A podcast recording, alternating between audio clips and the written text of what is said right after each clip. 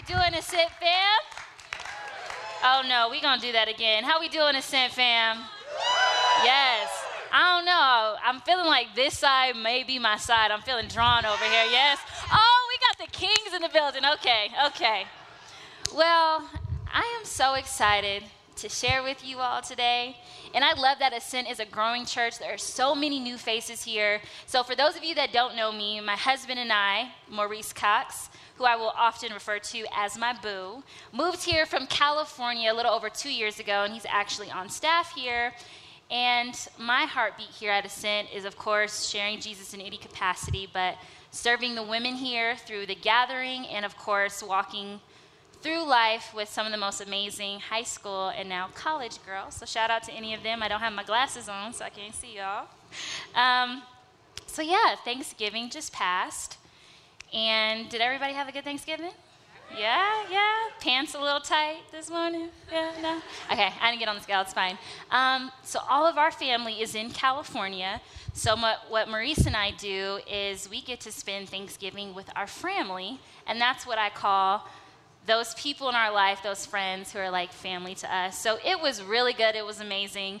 And I don't know about all of you, but I just felt like I was constantly in a food coma on Thursday which is not normal for me. And I actually felt like I had a Freaky Friday situation, but a Freaky Thursday with my husband because I would be up one moment and I would be down the next. I would be wide awake and then I just feel my eyes drifting. And if you don't know my husband, if you don't understand the connection here, yes, over here they know already, so I'm gonna go this way. His spiritual gift is sleeping.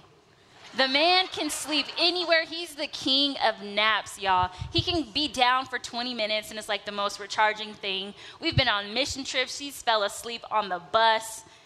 I'm not going to say where else. He's fell asleep here around the church. It's just, you know, we got to pray for Maurice, y'all. But I just felt like my husband. And backing it on up to the food for Thanksgiving, you know, food is essential for Thanksgiving. And I wanted to share with you all two things that really caused an uproar on the internet. And I personally feel that they're unacceptable. So, Jess, let's show them what I'm talking about. Pumpkin spice hot wings. Okay, so I get that pumpkin spice is like the beloved flavor of fall, but no, not feeling it we gonna keep the pumpkin spice to the drinks and the sweets because ain't nobody got taste buds for that. I just don't know. Pumpkin, mm-mm, yeah. Next one, Jess. You guys have about three seconds to tell me what is wrong with this picture. And I heard from last service that some people said that's a normal turkey for them, so. All right, three seconds is up. If I have to zoom, if I have to pull out a magnifying glass to find the seasoning on the turkey, y'all, then we probably got to add some more seasoning. Because where I come from in California, I'm not going to see like any of that light pink is covered, it's smothered, it's drenched, it's popping, it's delicious, it's good. So, yeah, the turkey. 10, 15 pounds on average. You're going to need more than a dash of this and a pinch of that. So that's just something I had to get off my chest. I had a little Kanye moment, but we good now. All right, y'all. I feel like, you know, 10:30 is my service. I'm awake now. I see a lot of my people in the building.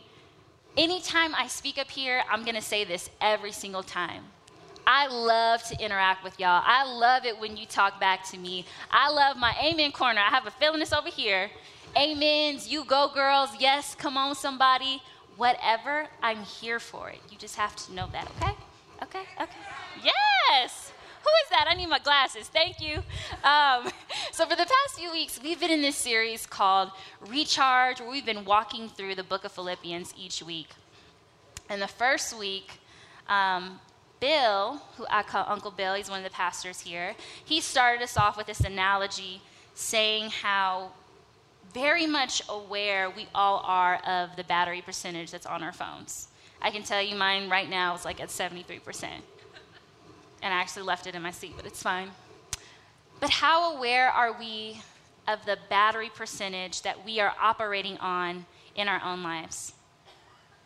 And I couldn't get this analogy out of my head, and then I'm in my phone and I'm bored, and I go to the settings section, And I realize if you are team iPhone, if you're something else, I don't know, but just try to listen because there's, there's value in this. So I go to the battery section, and in that, it will tell you what percentage each app is draining of your battery.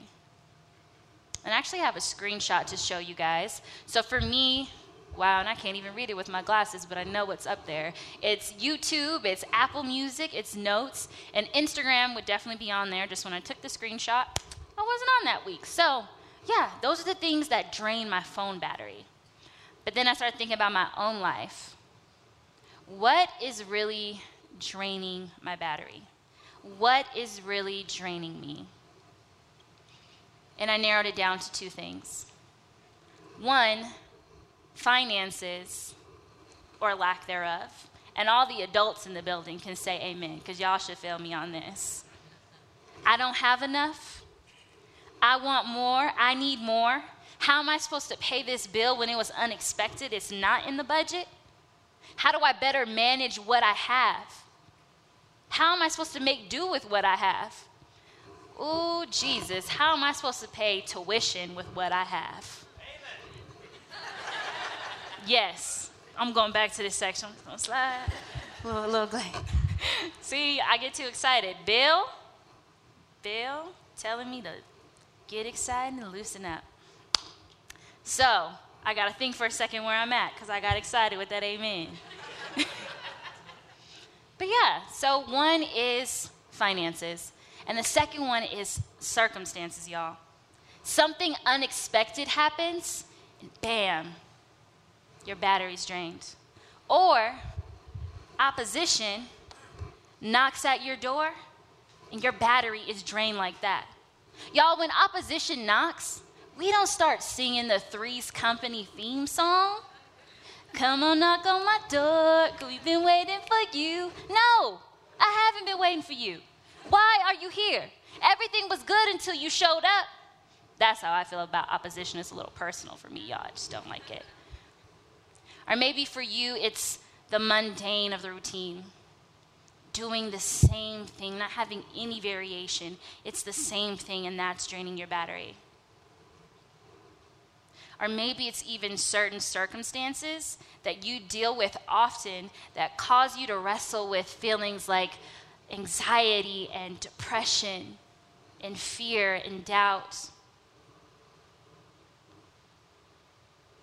So there's an acronym that I want to introduce to you all today. And that acronym is CREAM.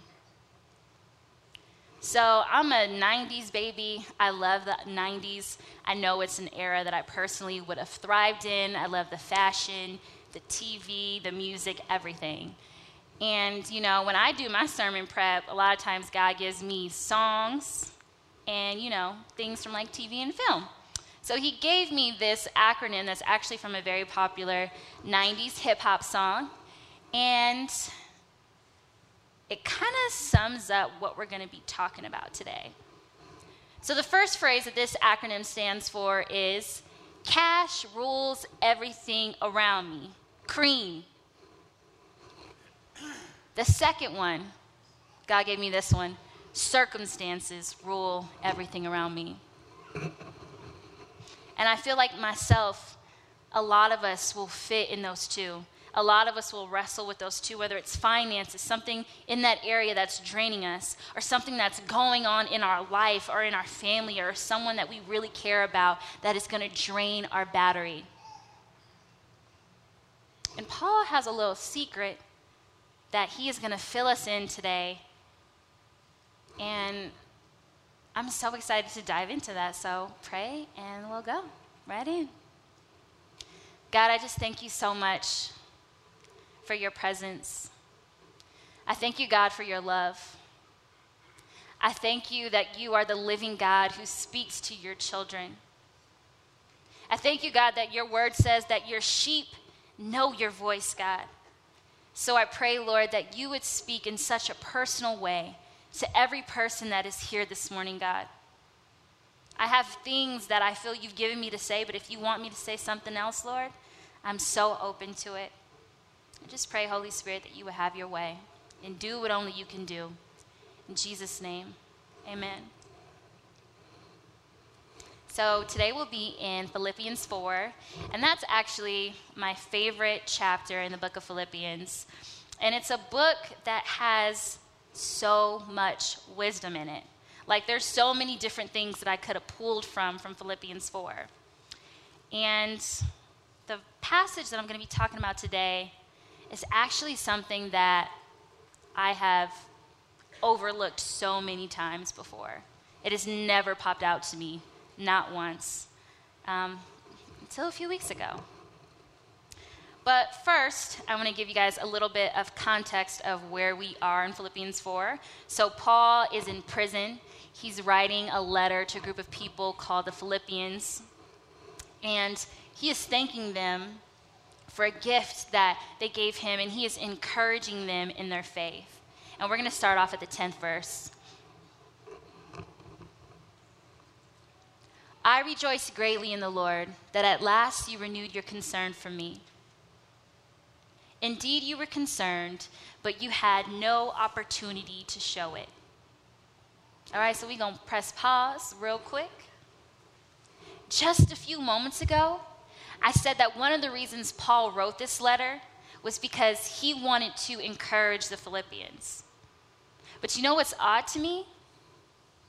How is someone in prison, someone that's in bondage, encouraging people who are free? And then I started to put myself in, in Paul's shoes, and I realized the very two things that I narrowed down to be the things that are draining my battery are very relevant to where Paul is right now. So let's talk about the obvious his circumstances. He's in jail, y'all.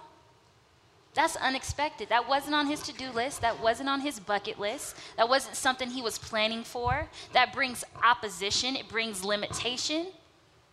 Circumstances. And then finances. He in jail, so he ain't got no money. Who gonna put some money on his books? Any of you? Hmm? No money. How does he get resources to further God's work, to do what he's been doing before he was in prison? How does he meet his basic needs if he doesn't have any money?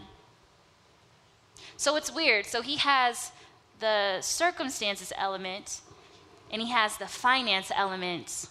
But you know what? my boy Paul doesn't seem to be drained at all. I'm not seeing that in this text. And actually, in the book of Philippians, he mentions the concept of joy and rejoicing 16 times. So I'm like, bruh, how do you do it? So let's keep reading. I am not saying this because I am in need, for I have learned to be content, whatever the circumstances. I know what it is to be in need and I know what it is to be in plenty. Paul is able to thrive in challenging circumstances and not be drained because he has learned how to be content. And old philosophers back in Paul's day, when they used the word content, they would use it to say self sufficient. I'm good on my own. I can make things happen by myself. I don't have to rely on anybody. And you know what? Young guy, you used to be like that too, so I feel that. But what Paul is actually talking about in this passage, it's not about being self sufficient, it's about being God sufficient. It's about knowing that what I need is in Christ Jesus and in Christ alone. Thank you, Uncle. There was also another ver- um, another definition of content that I really love that I found online. And it says, being satisfied with what one is and with what one has. I have to say that very slowly because it's a tongue twister and I was choking up last service, so I'm going to keep it nice and mellow. Being satisfied. There it is. See? See? But that's all right. Because I can't preach in my own strength, I preach with Jesus. We're going to try this one more time. Being satisfied with what one is and with what one has. We can be content because we are all sons and daughters of the living God. There's a passage in the book of Romans, And it talks about how we did not receive a spirit of bondage, receive a spirit of slavery that causes us to be fearful. It says that we've received a spirit of adoption, adoption to sonship that allows us to cry out, Abba, Father. So I can be content because my God is good, not because my circumstances are good, but because I have a good, good Father. Can I get an amen? Because I'm feeling that thing. Y'all ain't talking to me. And speaking of good Father, oh, thanks. All right, I may rap because I feel like a rapper when I hold this. A rapper who loves Jesus. Ooh, it's stuck in my hair, y'all. Commercial break. I got, yeah, that's just gonna hang. We're just gonna flip that back. Don't mind. Just cheat, cheat my angles. Angles is everything, y'all. All right. So, speaking of good father, I am blessed with one of the best mothers in the world, not just my personal bias opinion. Um, I love my mom, and she's not here. And I'm older now, so I may tell her, but as a teenager, this is something I would like never, ever tell her. Y'all, my mom was right about 95% of the things that we talked about. And I'm not sure, I am sure that I am not the only person who has this story. But as a kid, I was obsessed with superheroes and I was obsessed with fire, specifically the stove in the kitchen. And I remember my mom, she would always tell me, Don't touch the stove, you're gonna burn yourself, it's hot. And like a part of me is like, Okay, I hear you, I hear what you're saying, but I still wanna touch it. And I remember a time I almost got so close to touching it, and my mom, she doesn't play no games at all. I love her. I would say it's my best friend, but at the same time, she could check me like nobody else could check me, and it's kind of scary. So, what she'll do is, when I got that close, she'll break my name down into two syllables, and she'll give me this kind of Dwayne The Rock Johnson signature eyebrow, but it's like super intense. So, she'll be like, Aisha. And I'm like, ooh, I'm sorry. I'm so sorry, mommy. Long story short, I just waited till she left. So I went in the kitchen, I touched the stove, and you know what? My mama was right. It burned, it hurt, never did it again. But my mom simply telling me that, it didn't really it didn't really like hit me, it didn't really impact me, you know? But it was experiencing that burn that stuck with me. Stuck with me so much that on Thanksgiving, um, I was at one of my girls' house and they were like touching the candle with their finger. And I'm like, oh no. And they're like, it doesn't burn. I'm like, I can't do it because I learned my lesson. And I feel like the book of Philippians, it tells us about being content, it lays out the principles. But I believe that there is a story in the Bible about someone who had to walk out contentment in hopeless and heartbreaking circumstances. This person had everything everything you could want, everything you can need. And in an instant, it was all gone. And this person is Job. And I'm going to tell you all his story. So, Job He's a man of faith. Job got it going on, y'all. He has the biggest mansion in California, and he also has the biggest mansion in Boulder. He has 10 kids, and they all graduated from Harvard. He has a beautiful wife. When I say beautiful, I mean beautiful. Like, wow. Do we know if she got surgery or not? I don't know, but we don't judge here, so that's irrelevant. That is irrelevant to the facts, to the case. He has several properties. He has all the exotic cars, none of which I know their names because all I know is Toyota Camry. So Job is living his best life, truly. And Satan approaches God you know, he's looking for somebody to to tempt, he's looking for somebody who he can get to curse God. So God suggests Job. It's like, why don't you try my boy Job? He is so faithful. He prays every morning at 6 a.m. He's always on time to church. I got to work on that myself. Job is my guy. And then Satan's like, well, yeah, Job is your guy because look at his life. He has everything. He's never had to want for anything. His business is booming. His family is incredible. But I bet if you took that all away, I bet he cursed you. I bet he wouldn't be your, your boy then. So God gives the enemy permission to test Job. And he says, You can do whatever you want with his possessions, but do not lay a hand on him. So, again, are you helping me? Yep, All right. So, again, Job living his best life, he has everything. And then by the end of the day, this is really awkward. Love you. Give it up for my man Maurice. I love you, boo. You make me better. So much better. Love that guy. As I was saying, Job had it all, and in an instant, it was gone. All his kids, all 10 of them were killed, all his property destroyed. He didn't have a single thing. And I want us to look at what he says after this happens, after everything is stripped from him. At this, Job got up and tore his robe and shaved his head. He had a Britney Spears moment. Then he fell to the ground in worship. You know what Job could have done and what most of us would have done after experiencing such great loss, experiencing such great grief, and losing everything that he's worked hard to maintain, to have, to build, to build a legacy for his family?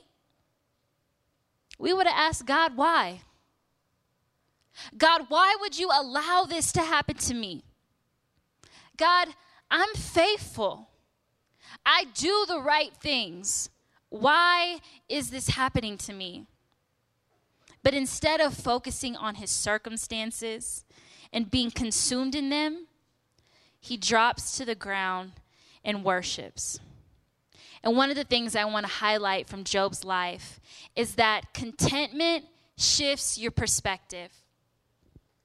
Contentment shifts your perspective. And what makes this verse so powerful to me is that Job didn't try to conceal his grief. Ripping his clothes and shaving his head in those times was symbolic of grief. And I love that he did that, then he worshiped. And I know many of us in this room we think it's the people that are on TV and on the movie screens that are the actors. But if we're honest, a lot of us are really good actors too.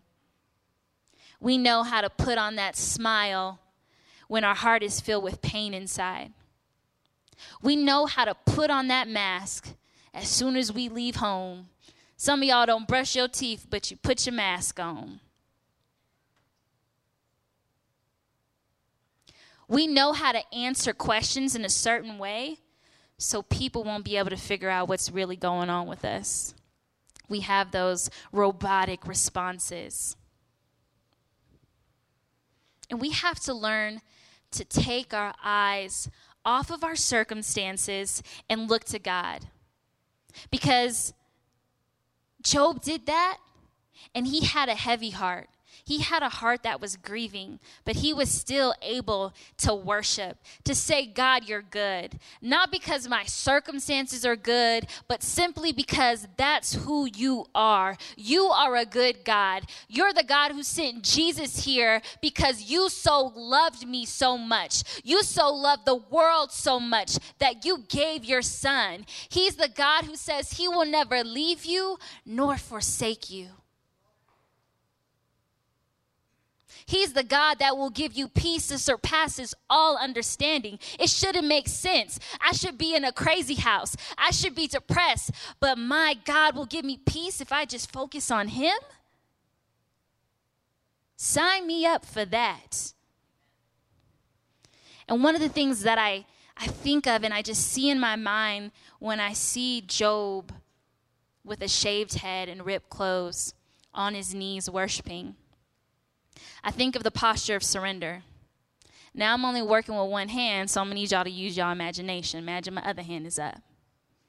This is symbolic for surrender.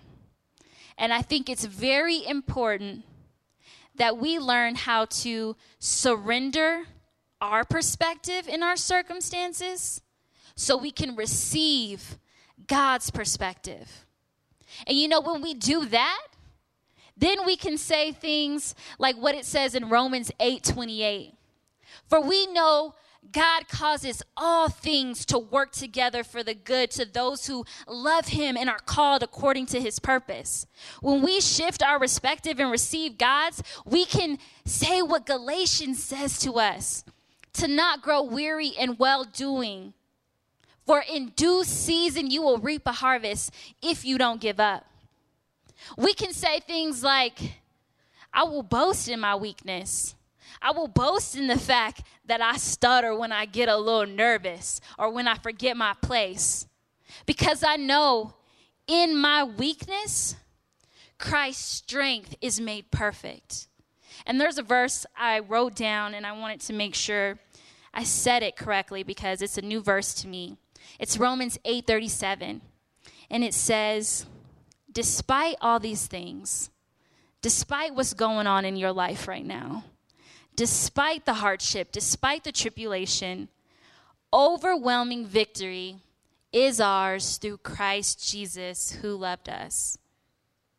We must surrender our perspective so that we can receive God's perspective. So, all that happened in chapter one, y'all. That's a whole lot of tea to spill. But I got more because we're moving on to chapter two. So now the enemy's like, okay, Job, I see you. You want to worship instead of complain and curse God. Well, I got something for you.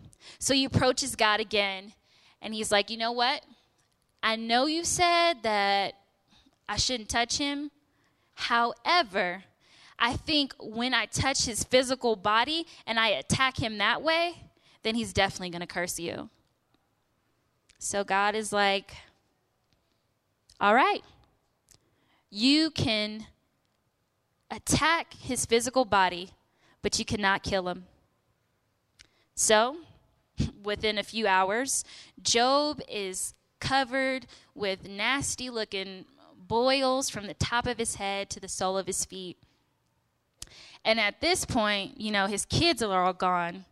But for some wife, here I go again, but for some reason, his wife is still there. And after we read this passage, you're probably going to see why. Let's look at what his wife had to say in this moment. Why do you still trust God? Why don't you curse him and die? Wow. Job replied, Don't talk like a fool. If we accept blessings from God, we must accept trouble as well. In all that happened, Job never once said anything against God. Job is a real one. Job is hashtag goals. And Job actually makes a really good point. How is it that we want blessings from God and we'll attribute all that to Him, but then we don't want to have no trouble in our life.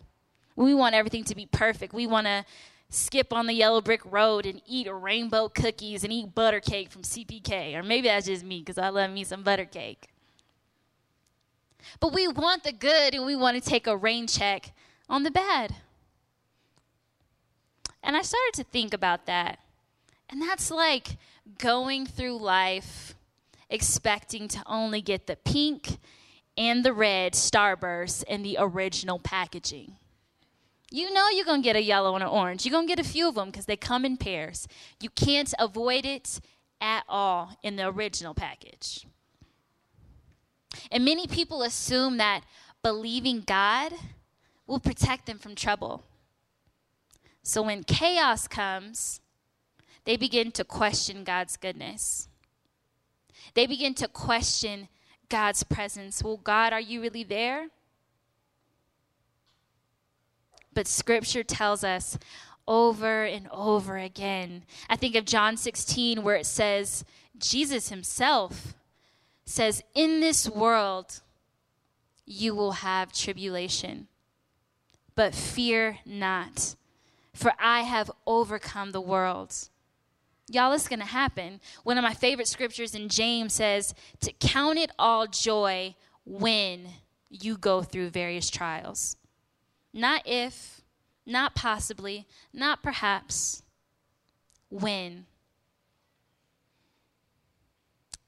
So, the last thing that I want to highlight from Job's life is contentment produces unwavering faith. Choosing to be content is an act of faith. See, adversity, it destroys superficial faith. So quick, it's like taking a thumbtack to a balloon. Pop and you're done. Because you can say God is good and praise Him and all that, but when adversity hits, what is coming out of your mouth? What are you saying? What are you thinking? But when it but when adversity hits real faith, someone who has a solid foundation in God, it doesn't destroy them. It actually builds them up. It causes them to press in deeper to God, to press in deeper to prayer, to press in more and be more intentional when it comes to community, when it comes to serving. An unwavering faith means to be unshakable, to be so steady, to be firm, to be strong, to be consistent. Believing in God and trusting in God, even when you don't understand. Believing in God and trusting in God, even when it hurts. Going through and growing through your challenging circumstances. So I want to speak to a moment for people in the room today who feel like, I'm content, Aisha. And actually, I'm not really wrestling with anything right now. Things are good. I'm in a good season. Prayers are being answered. I got a promotion. I got a girlfriend. I got a bae. I am so good right now. And that's awesome. Praise God for you. And I think it makes it's easier to understand why contentment is important when you're wrestling with things, when you're struggling with things. But contentment is also important when you're in that place of abundance. Like Job said in the text, when you're in that place of receiving blessings. And it's important because when you're in a place of abundance and things are good, you can tend to neglect God because you're not in that desperate place of need. You're not feeling hopeless. You are good. So, a lot of times when we're in that abundance place, we can neglect the source. We can neglect our good, good Father. And we can start, instead of looking to Him for help, looking to Him for guidance, looking to Him for wisdom and strategy, and God, what do I do? We begin to turn inward and like, oh, I got this by myself. I haven't talked to God for a while and I'm doing really good, actually. So, contentment in that place of blessings and abundance keeps you grounded, it keeps you humble, and it helps you to have the right perspective, to have a kingdom perspective. So, if you've ever wondered, how do I grow more? How do I strengthen my faith. I firmly believe it's choosing to be content in any circumstance. So, y'all, this message is very personal for me. Because I realized in my preparation that God has been trying to teach me contentment all year long. And I really didn't know that until I started preparing. I don't know if many of you can relate, but especially in the past few months, I feel like I get to this place of abundance and blessings, and things are great, and things are phenomenal, and prayers are being answered, and doors are being opened. And I'm like, Yes, God. And then, almost like Job, in an instant, things dry up. Nothing's happening. And then I start to feel the, the strain from different circumstances, the strain from my finances. You know, my husband and I are our goal is to be in a house next year and just doing the math for that and that starts to pull on me. And it makes me feel sometimes like I'm on a emotional or mental seesaw or teeter totter. I call it a teeter totter. And I'm up and I'm down. And I'm up and I'm down. And Paul lets us know Aisha, I've learned the secret. I've learned how to thrive in any circumstance. It's to be content. It's to be content. And I don't know what you've been trying to endure. I don't know what your circumstances have been like this week, yesterday, this year. I don't know what you've been wrestling with. But I wonder if, like me, you've been wrestling with a lot of discontentment and that up and down feeling, that up and down feeling. Things are good in your marriage and things are bad. You're getting along with your kids and then you're not. I feel like I'm doing a dance routine right now. Got to stay stable. I want to encourage you that the secret that Paul is letting us in on for free is contentment. And y'all remember that acronym that I shared with you all earlier? If you guys don't remember what those other phrases stand for, that's cool, but I really pray this one really just sticks to your heart. And it's contentment rules everything around me. So if I could think about that, if you can think about that right now, whatever's going on in your life, whether you're in the place of blessings or you're in the place of trouble. You're in the place of peace, you're in the place of chaos. How do we do that? Looking to God.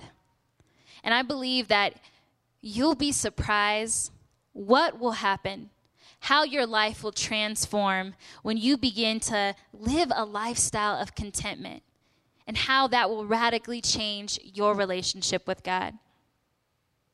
So I'm going to pray, y'all, and then we're going to worship. Father, I thank you for this word. I thank you, God, for speaking to our hearts.